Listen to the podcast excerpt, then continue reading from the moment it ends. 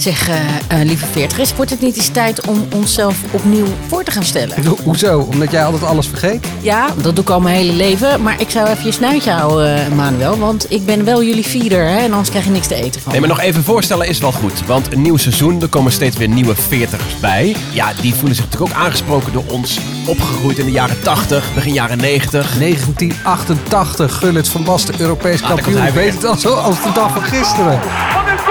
En ehm, Baywatch, wat dacht je daarvan? Pamela Ja, Anderson, Daar David vonden we Hasselhoff zeker wat Kid. van. Nou, en dat is dus Manuel. Nooit helemaal volwassen geworden, maar good looking nog steeds. eh, steeds beter eigenlijk, Manuel.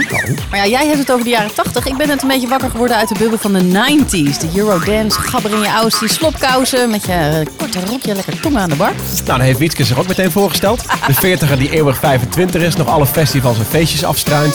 En dat maakt het ook zo leuk, zo divers met elkaar... om alle wereldproblemen, levensvragen en herinneringen hier aan tafel te delen. Ja, en dat is dus Snader, ook wel bekend als Sander de Heer, de man van de vouwwagen. Maar ook de man, de man die probeert de Hannibal van de E-team te zijn en ons een beetje in goede banen te leiden. Lukt niet altijd. I love it when a plan comes together. Nou, ik ga het weer proberen. Zullen we beginnen? 40er, seizoen 5. Zin in. Elke woensdag in je podcast-app. Eten jullie mee?